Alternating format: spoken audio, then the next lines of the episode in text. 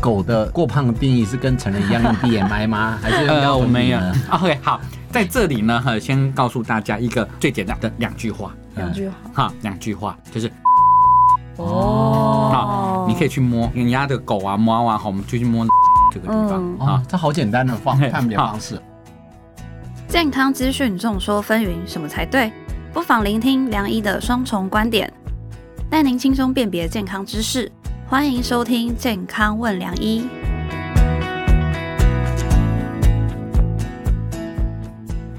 欢迎收听《健康问良医》，我是主持人良医健康网的编辑陈婉欣，在我身旁的是客座主持人、医学权威的陈宝仁医师。哎，大家好，我是宝仁医师。王哥，我想问你嗯哦、你看你现在是医生嘛，很忙，那你平常有什么方式会舒压自己吗？我的舒压呢，大家看我的身材也知道，吃吃好吃的东西。我最喜欢的舒压就是什么事都不要做，是不是太懒了。所以今天这一待待会有养宠物，我就觉得我很羡慕宠物，你知道吗？躺着，就躺着。吃还有我做产检，我最喜欢小朋友。你知道产检的时候，小小朋友的超音波坐在里面，嗯，他基本上都是这哦种，感觉好服。舒服哦。哦，这就好像在海边躺那个海滩椅一样，很舒服啊。嗯那另外一个就是现在可以看看一些手机啊，大家舒压都是在看手机啦。对啊我最近还在思考一件事，以前没有手机的时候，我上厕所是看什么呢？以前我是看一周刊，那现在几乎都是没有手机，哎、那。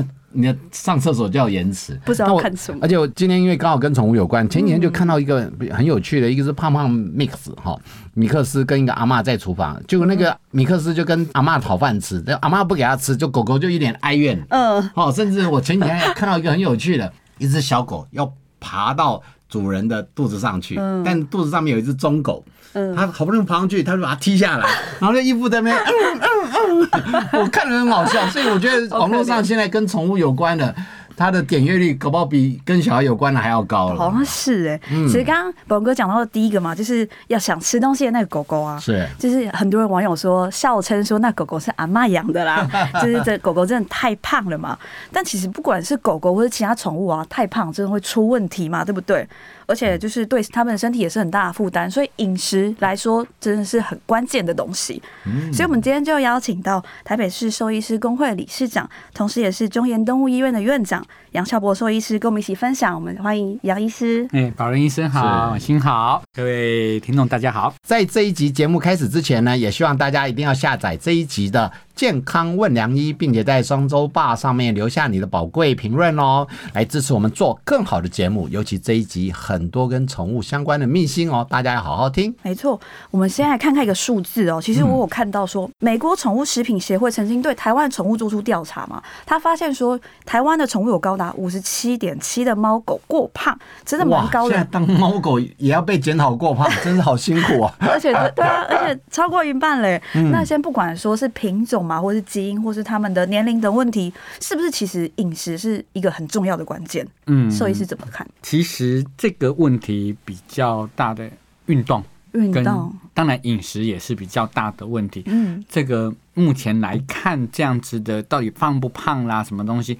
刚才那个美国 P 那个 PFI 他们每年都会做调查，也是很好的对朋友。对，然后他是说五十七点七，我是觉得差不多有，真哦 真的有 肥胖的狗真的很哎，我多。打个岔问一下，是那狗的过胖的定义是跟成人一样用 BMI 吗？ 还是呃，要我没有呢？。 OK，好，在这里呢，呃先告诉大家一个最简单的两句话，两句话，哈，两句话就是看得到肋骨太瘦，摸不到肋骨太胖。哦哦啊，你可以去摸人家的狗啊、猫啊，好，我们就去摸的肋骨这个地方嗯哦啊，，这好简单的 方嘿判别好方式哦，只要你一摸上去，哎，我们肋骨是一根一根的，对对对不对？嗯摸得到。摸得到的，哎，正常；只要摸不到了，太表胖示皮下脂太厚了，哦人太胖了好。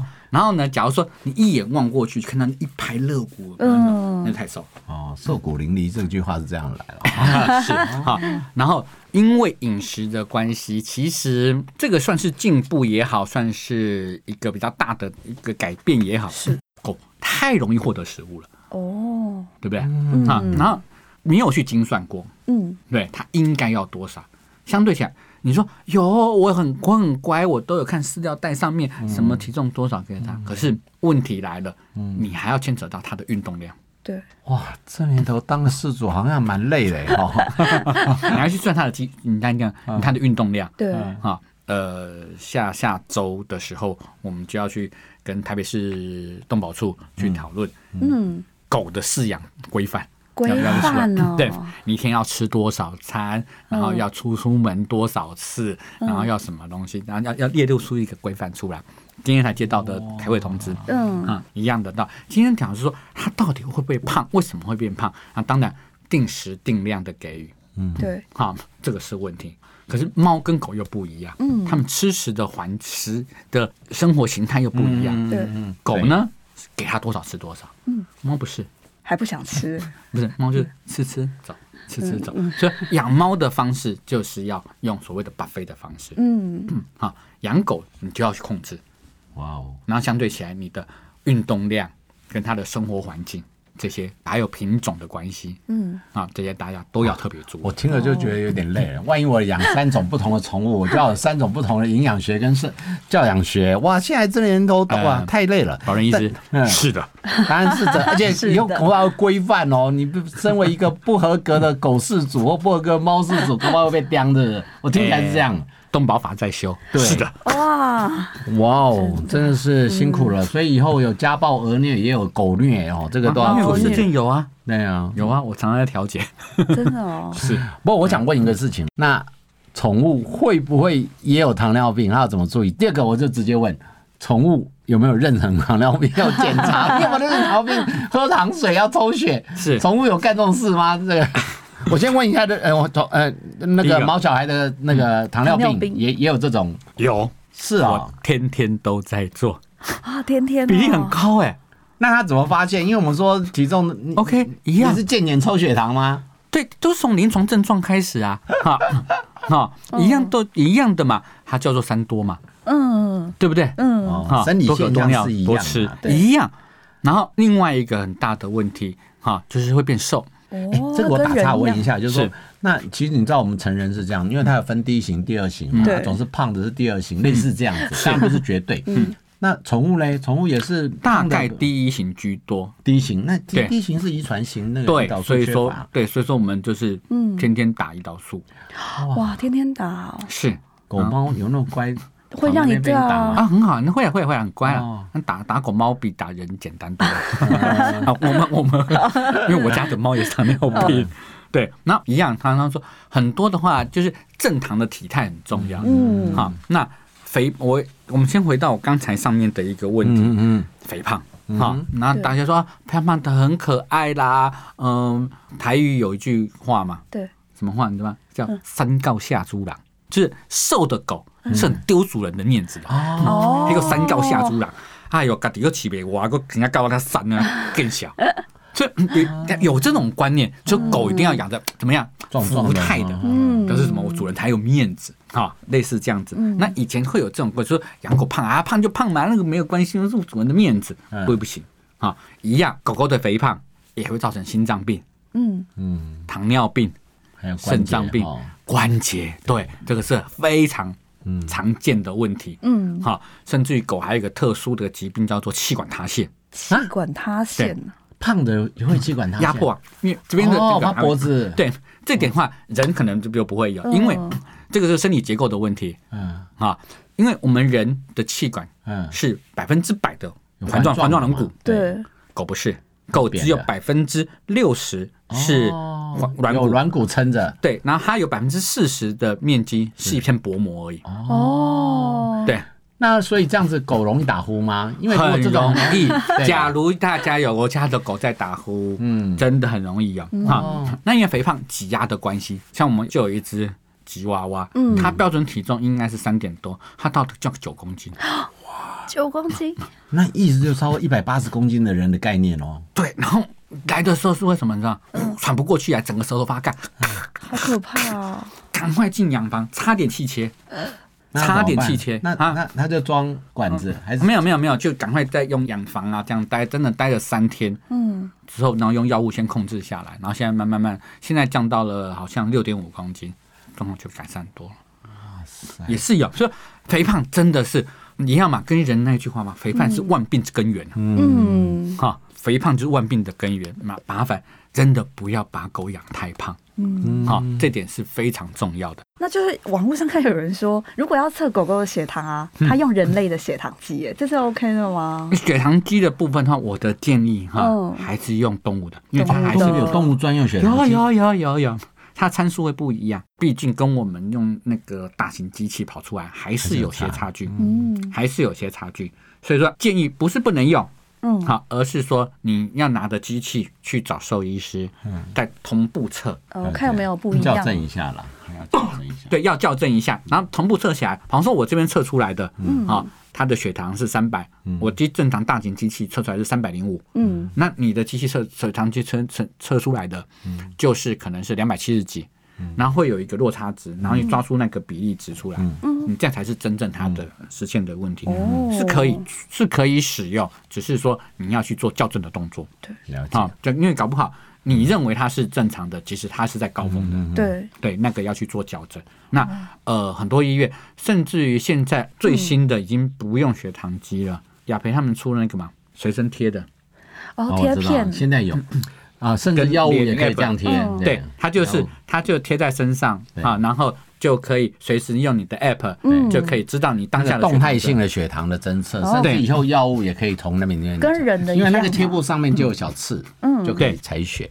对然后 WiFi 就直接给你连哦连上去很，方所以便未来的世界变得很快，对，现在有这种了，真的哦，真的对嗯很对方便，。我们前两天还装了两只啊，对啊，所以科技在进步啊。哎，杨院长，我再打个岔问一下，是嗯就是说，其实因为这两集听起来哈，我就觉得现在宠物就拟人化了，就是人在干的事 情就是投射到人身呃宠物身上。是那现呃这十年其实很重视是 lifestyle modification，也就是健康生活模式的一个再造。是，那其实，在宠物身上也是。那嗯我相信你们一定有更多的学问，比如如何去诱导一个宠物有比较好的，好好吃、好好运动，甚至好好睡了。我们早一集再来聊睡眠哈。嗯那其中这个就是关系到诱因，就像我们成人也要有诱因，因为你变瘦了、变漂亮哈，或者是以前还有竞赛，对不对？嗯那我不知道会比赛那个宠物如果在训练的时候或给它诱因的时候，会给零食。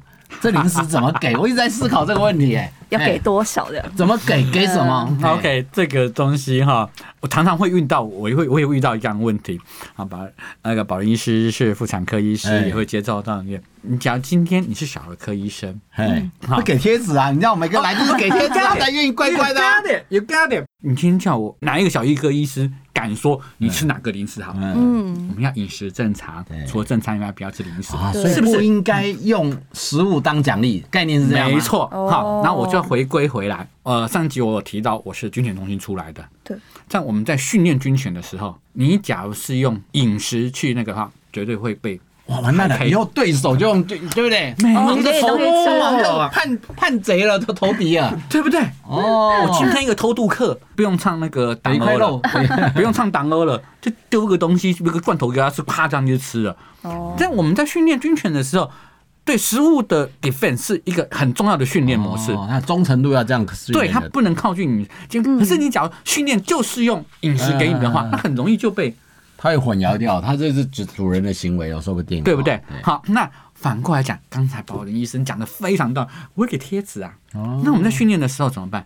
去找到你的狗喜欢什么东西哦。像以前我们看，我们会用一些木哑铃。嗯啊，你们看到狗又叼着木哑铃对或玩球嗯啊，端端球啊，啪这样子啊，去跟它做一个互动。我们在训练狗或者训猫的时候，你要找到它的喜欢，以及你要它喜欢什么东西，跟它玩互动，嗯它就很高兴嗯，哈。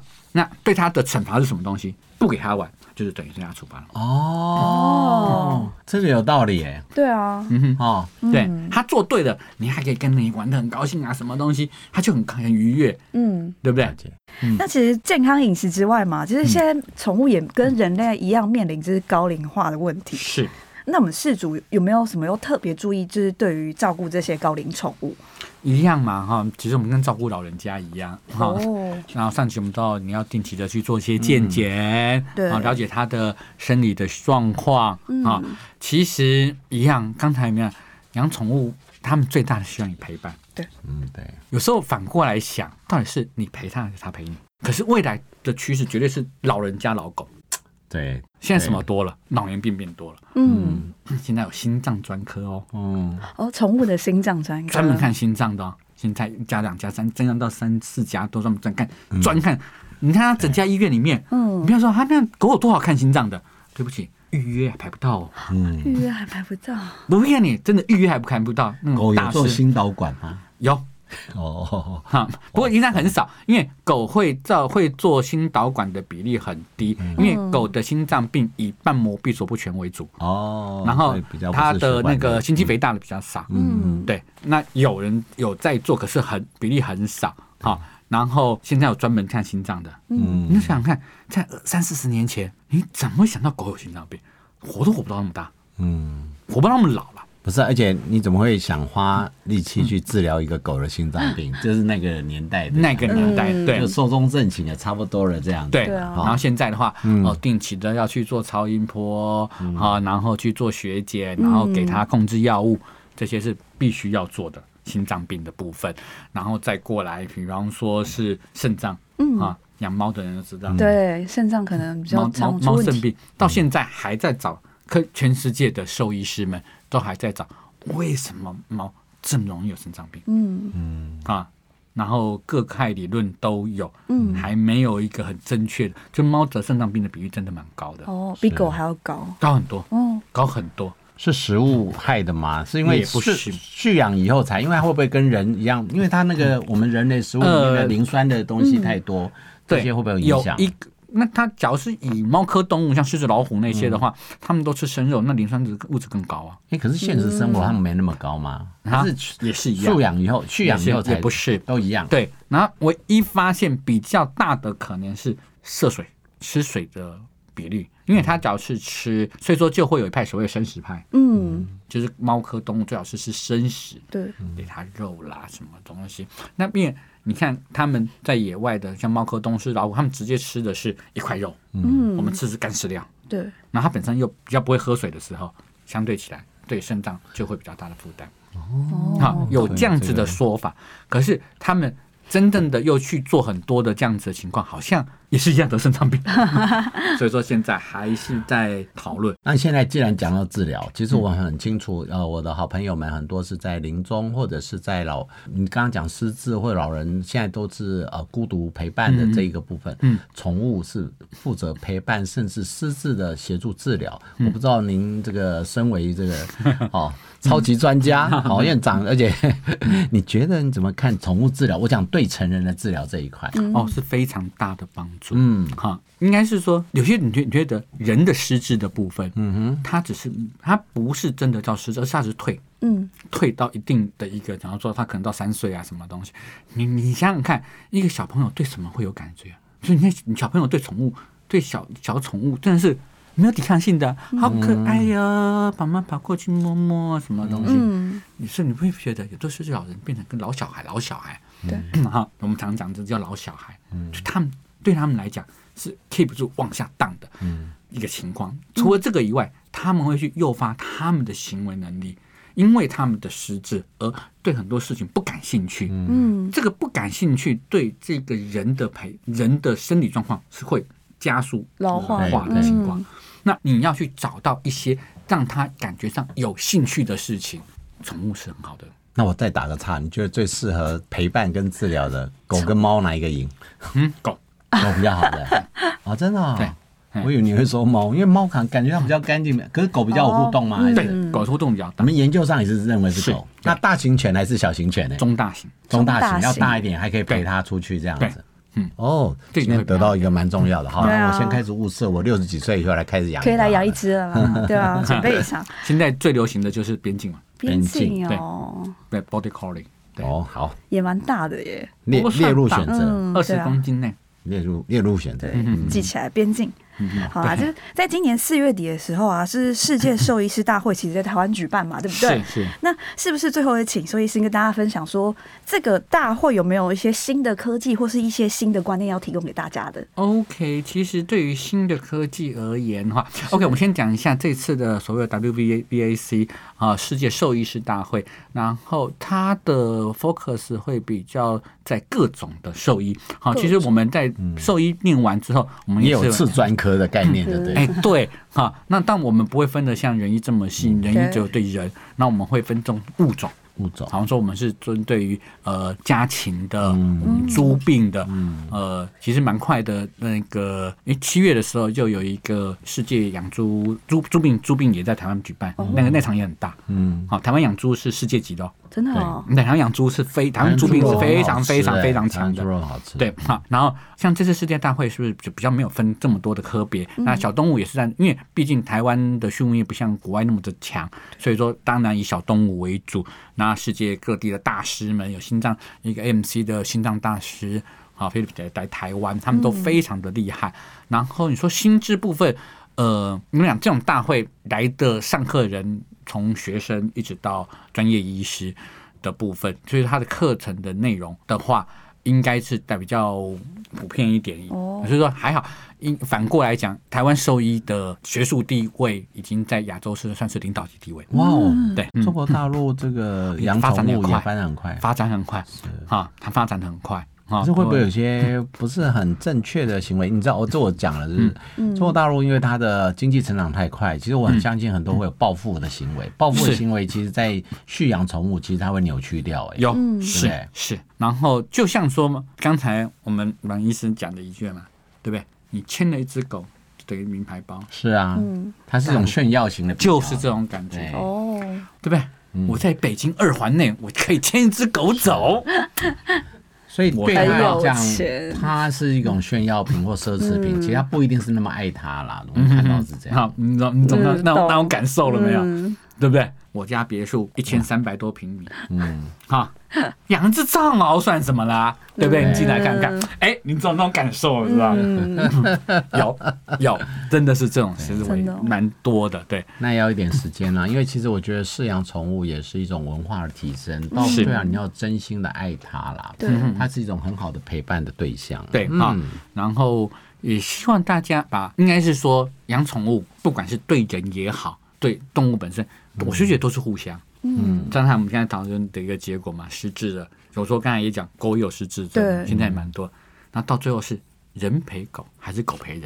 有趣。嗯，对对，所以今天得到很好的答案，就对啊是人都需要陪伴。那猫跟狗听起来狗比较可靠哈， 这个今嗯所以天要促销。养一只 狗啦，养着一只狗这样子，对啊，相信今天透过兽医师详细的说明嘛，大家在照顾就是狗狗、猫猫就是有一定的认识跟了解。是但节目已经来到尾声，下一集我们的主题将拉回到人身上，跟大家聊聊癌症相关的议题，精彩内容可别错过喽！今天谢谢杨少博兽医师，谢谢保仁医师，谢谢婉欣，也谢谢健康问良医的听众朋友们。精彩内容可别错过喽！喜欢我们的节目内容，请大家下载本集《健康问良医》或订阅良医健康网的 YouTube。是的，好的节目需要大家的鼓励，请在商周吧上面留下你宝贵的意见来支持我们。健康问良医每周五晚上八点会准时上线。听完今天这一集节目，你就知道好人一生好命， 有宠物一生就受宠爱啊！ 别错过跟你我有关的健康新知哦。听完这一集，我们下一次再见，拜拜，拜拜。不想错过健康问良医吗？欢迎订阅良医健康网的 YouTube 和 Pocket 商周吧，期待你我在空中相会哦，拜拜。